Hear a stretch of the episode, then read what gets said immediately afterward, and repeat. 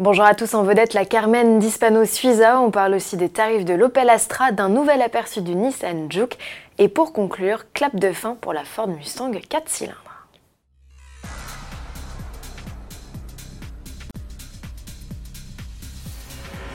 La marque Hispano-Suiza est de retour et plutôt deux fois qu'une.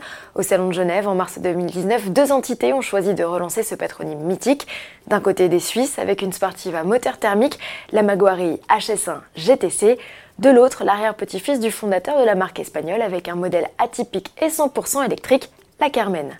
Cette GT, dont la poupe s'inspire très clairement d'un modèle de 1938, la H6C du bonnet Xenia Sauchik, vient de réaliser ses premiers tours de roue en Espagne. Et c'est Barcelone, ville où a été créée la marque en 1904, qui a servi de décor. Ce galop d'essai sera suivi par une série de tests dans l'arrière-pays catalan, puis sur le circuit d'Ascari pour mettre à l'épreuve le moteur de 1019 chevaux et les batteries, deux éléments développés par la firme ibérique QEV Technologies, déjà partenaire de nombreux constructeurs et engagé en Formule I, le championnat du monde de monoplaces électriques.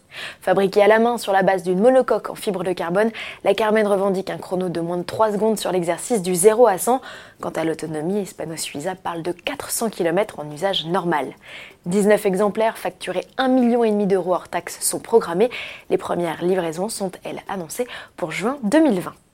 Il est l'heure de passer à la caisse pour tous ceux intéressés par l'Astra restylée. Opel vient de dévoiler les tarifs de sa nouvelle compacte, reconnaissable à sa calandre redessinée. Trois motorisations essence de 110, 130 et 145 chevaux sont proposées, mise à prix 22 700 euros. En diesel, comptez au minimum 25 300 euros avec le 3 cylindres de 105 chevaux. Il est également décliné en version 122 chevaux avec boîte auto à 9 rapports.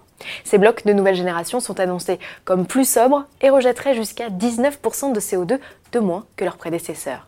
Trois finitions sont proposées avec d'entrée de gamme la clim manuelle, l'autoradio et quatre vitres électriques.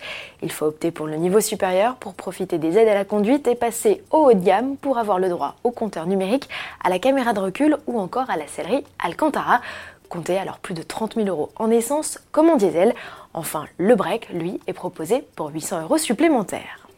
En bref, Nissan révèle une nouvelle photo de son Juke, le SUV citadin, toujours dans la pénombre, laisse apparaître son profil, silhouette qui semble moins ramassée que le modèle actuel.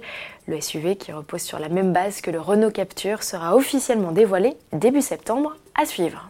C'est fini pour la Mustang 4 cylindres en France. Ford arrête les frais et ne conserve la Car qu'en version V8.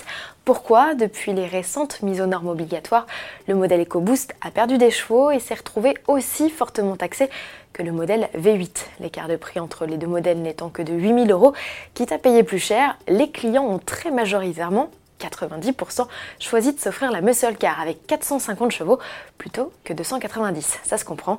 Le ticket d'entrée de la Mustang en France est donc désormais de 48 800 euros hors malus écolo. À demain.